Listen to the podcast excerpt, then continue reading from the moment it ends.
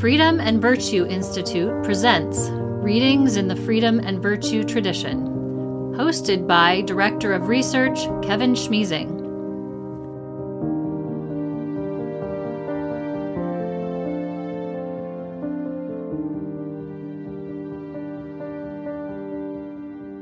Welcome to the latest installment in our Freedom and Virtue Tradition series. Before we get started, I wanted to encourage you to help us expand our reach by sharing this podcast with one or two friends. Thank you for doing so. Alexis de Tocqueville, 1805 to 1859, was a French aristocrat and public intellectual. In 1831, he visited the United States, and in 1835 and 1840, he published in two volumes a lengthy account of the observations he made during his trip. Tocqueville's reflections have been cited, debated, and admired ever since, and Democracy in America is probably the most famous analysis of the U.S. ever written by a non American. Our selection is from chapters 4 and 5 in Volume 2 of Democracy in America, translated by Henry Reeve, as presented at Project Gutenberg. As usual, I have edited it in places for length and for suitability for this audio format. Here, Tocqueville discusses the way American culture overcomes the individualism that it otherwise promotes. In particular, Tocqueville highlights the crucial role of mediating institutions, organizations that stand between the individual and the government. The health of these institutions, the sphere we might call civil society, is one critical component of a free and virtuous society. Tocqueville writes of this dimension with insight that is still relevant almost 200 years later. Alexis de Tocqueville, Democracy in America, Volume 2, Chapter 4. That the Americans combat the effects of individualism by free institutions. Despotism is never more secure of continuance than when it can keep men asunder, and all its influence is commonly exerted for that purpose. No vice of the human heart is so acceptable to it as egotism. A despot easily forgives his subjects for not loving him provided they do not love each other. He does not ask them to assist him in governing the state. It is enough that they do not aspire to govern it themselves. He stigmatizes as turbulent and unruly spirits those who would combine their exertions to promote the prosperity of the community, and, perverting the natural meaning of words, he applauds as good citizens those who have no sympathy for any but themselves.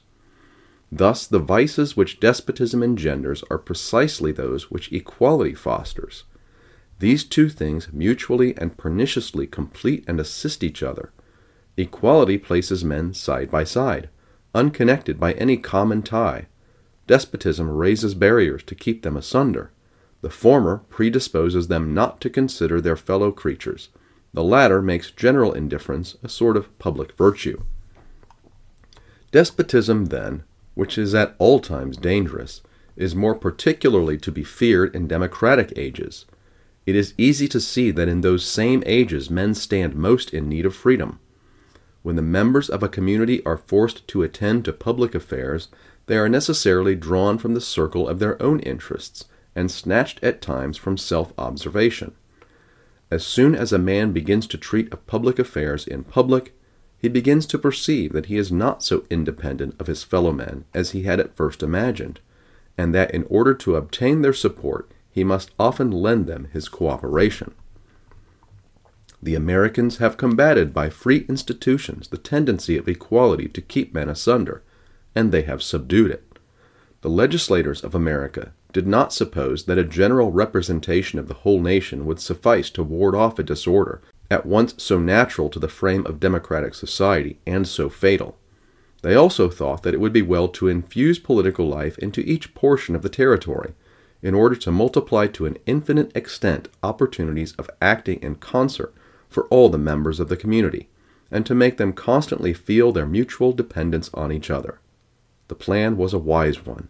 The general affairs of a country only engage the attention of leading politicians, who assemble from time to time in the same places, and as they often lose sight of each other afterwards, no lasting ties are established between them. But if the object be to have the local affairs of a district conducted by the men who reside there, the same persons are always in contact, and they are, in a manner, forced to be acquainted, and to adapt themselves to one another. It is difficult to draw a man out of his own circle to interest him in the destiny of the state, because he does not clearly understand what influence the destiny of the state can have upon his own lot. But if it be proposed to make a road cross the end of his estate, he will see at a glance that there is a connection between this small public affair and his greatest private affairs, and he will discover, without its being shown to him, the close tie which unites private to general interest. Thus, far more may be done by entrusting to the citizens the administration of minor affairs than by surrendering to them the control of important ones, toward interesting them in the public welfare and convincing them that they constantly stand in need one of the other in order to provide for it. A brilliant achievement may win for you the favor of a people at one stroke, but to earn the love and respect of the population which surrounds you, a long succession of little services rendered and of obscure good deeds, a constant habit of kindness, and an established reputation for disinterestedness will be required. Local freedom, then, which leads a great number of citizens to value the affection of their neighbors and of their kindred, perpetually brings men together and forces them to help one another in spite of the propensities which sever them. It would seem as if every imagination in the United States were upon the stretch to invent means of increasing the wealth and satisfying the wants of the public. The best informed inhabitants of each district constantly use their information to discover new truths which may augment the general prosperity, and if they have made any such discoveries, they eagerly surrender them to the mass of the people.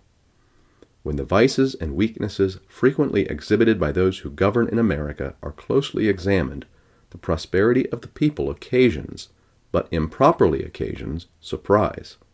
Elected magistrates do not make the American democracy flourish. It flourishes because the magistrates are elective. It would be unjust to suppose that the patriotism and the zeal which every American displays for the welfare of his fellow citizens are wholly insincere. Although private interest directs the greater part of human actions in the United States as well as elsewhere, it does not regulate them all. I must say that I have often seen Americans make great and real sacrifices to the public welfare, and I have remarked a hundred instances in which they hardly ever failed to lend faithful support to each other. The free institutions which the inhabitants of the United States possess, and the political rights of which they make so much use, remind every citizen, and in a thousand ways, that he lives in society. They every instant impress upon his mind the notion that it is the duty, as well as the interest of men, to make themselves useful to their fellow creatures. And as he sees no particular ground of animosity to them, since he is never either their master or their slave, his heart readily leans to the side of kindness. Men attend to the interests of the public first by necessity, afterwards by choice. What was intentional becomes an instinct, and by dint of working for the good of one's fellow citizens, the habit and the taste for serving them is at length acquired. Many people in France consider equality of conditions as one evil, and political freedom as a second. When they are obliged to yield to the former, they strive at least to escape from the latter. But I contend that in order to combat the evils which equality may produce, there is only one effectual remedy namely, political freedom.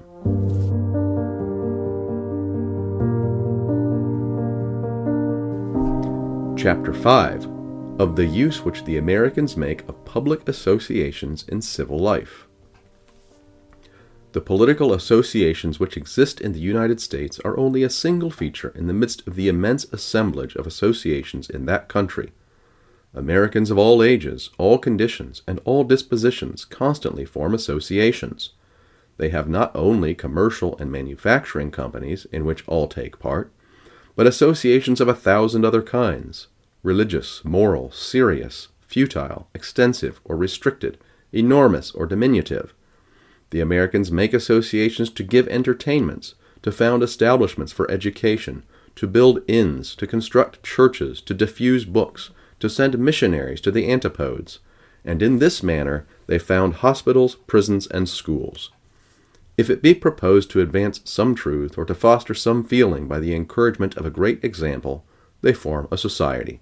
Wherever, at the head of some new undertaking, you see the government in France, or a man of rank in England, in the United States you will be sure to find an association.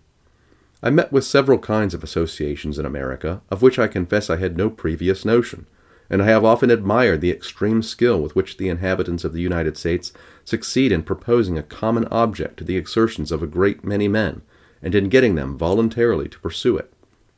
I have since traveled over England, whence the Americans have taken some of their laws and many of their customs, and it seemed to me that the principle of association was by no means so constantly or so adroitly used in that country.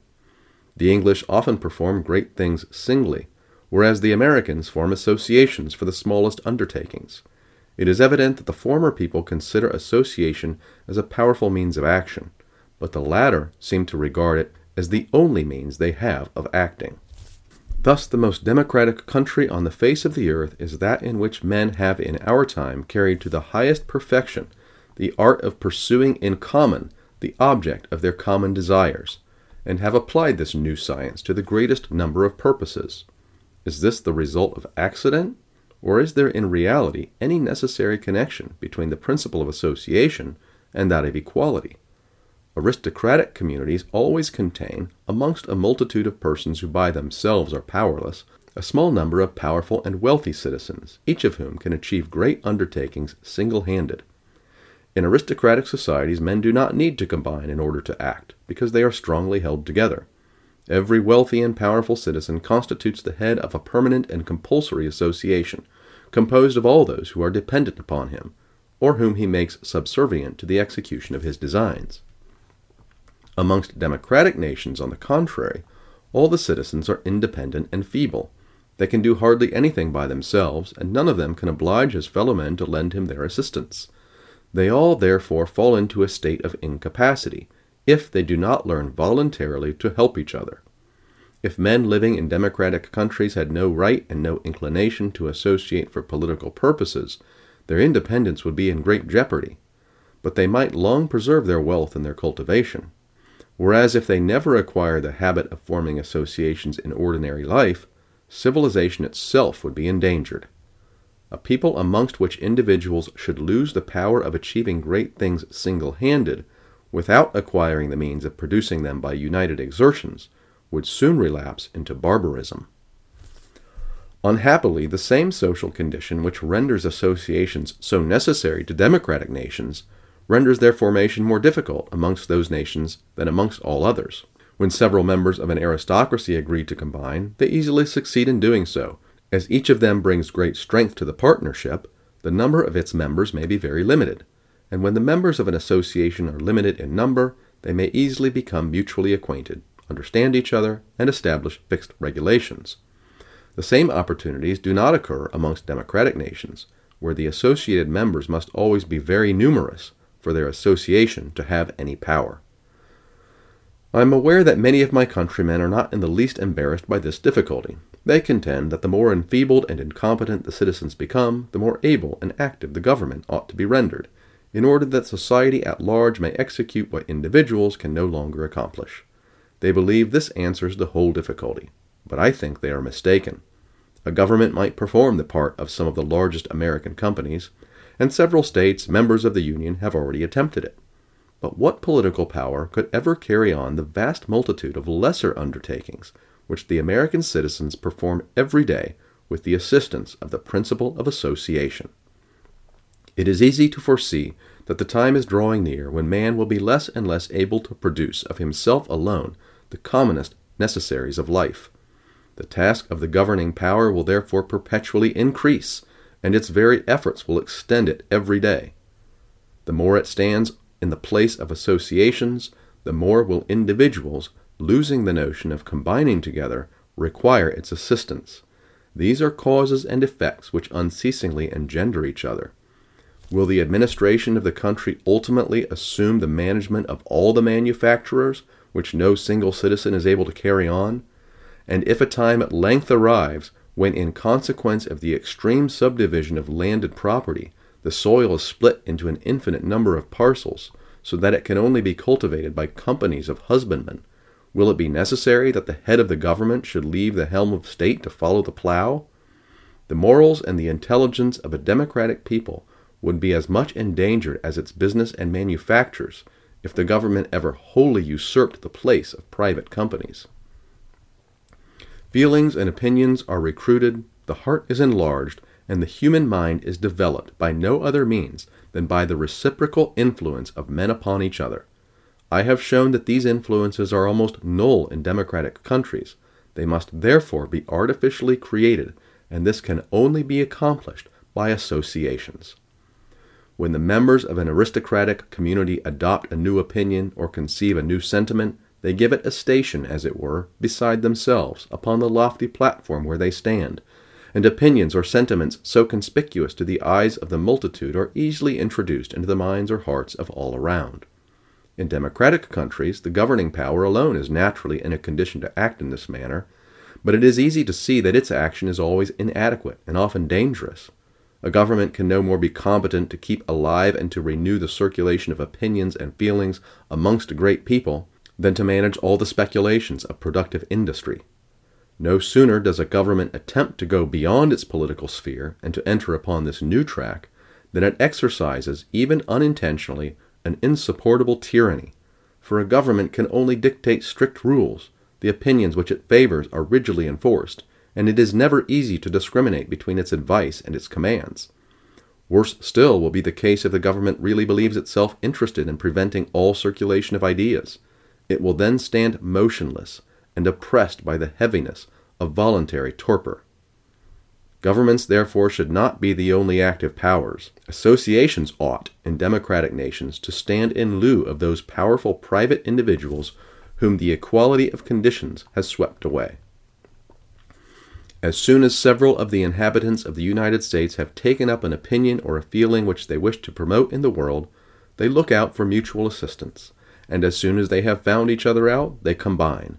From that moment they are no longer isolated men, but a power seen from afar, whose actions serve for an example and whose language is listened to. Nothing, in my opinion, is more deserving of our attention than the intellectual and moral associations of America. The political and industrial associations of that country strike us forcibly, but the others elude our observation, or if we discover them, we understand them imperfectly, because we have hardly ever seen anything of the kind. It must, however, be acknowledged that they are as necessary to the American people as the former, and perhaps more so. In democratic countries, the science of association is the mother of science.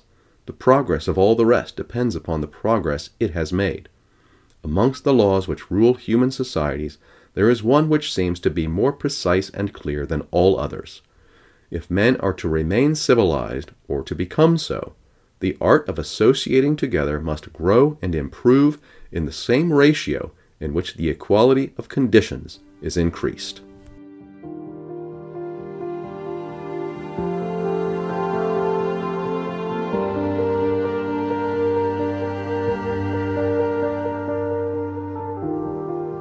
Thank you for listening to this production of the Freedom and Virtue Institute. To offer feedback or suggestions for future episodes, please contact Kevin Schmiesing by email kevin at fvinstitute.org.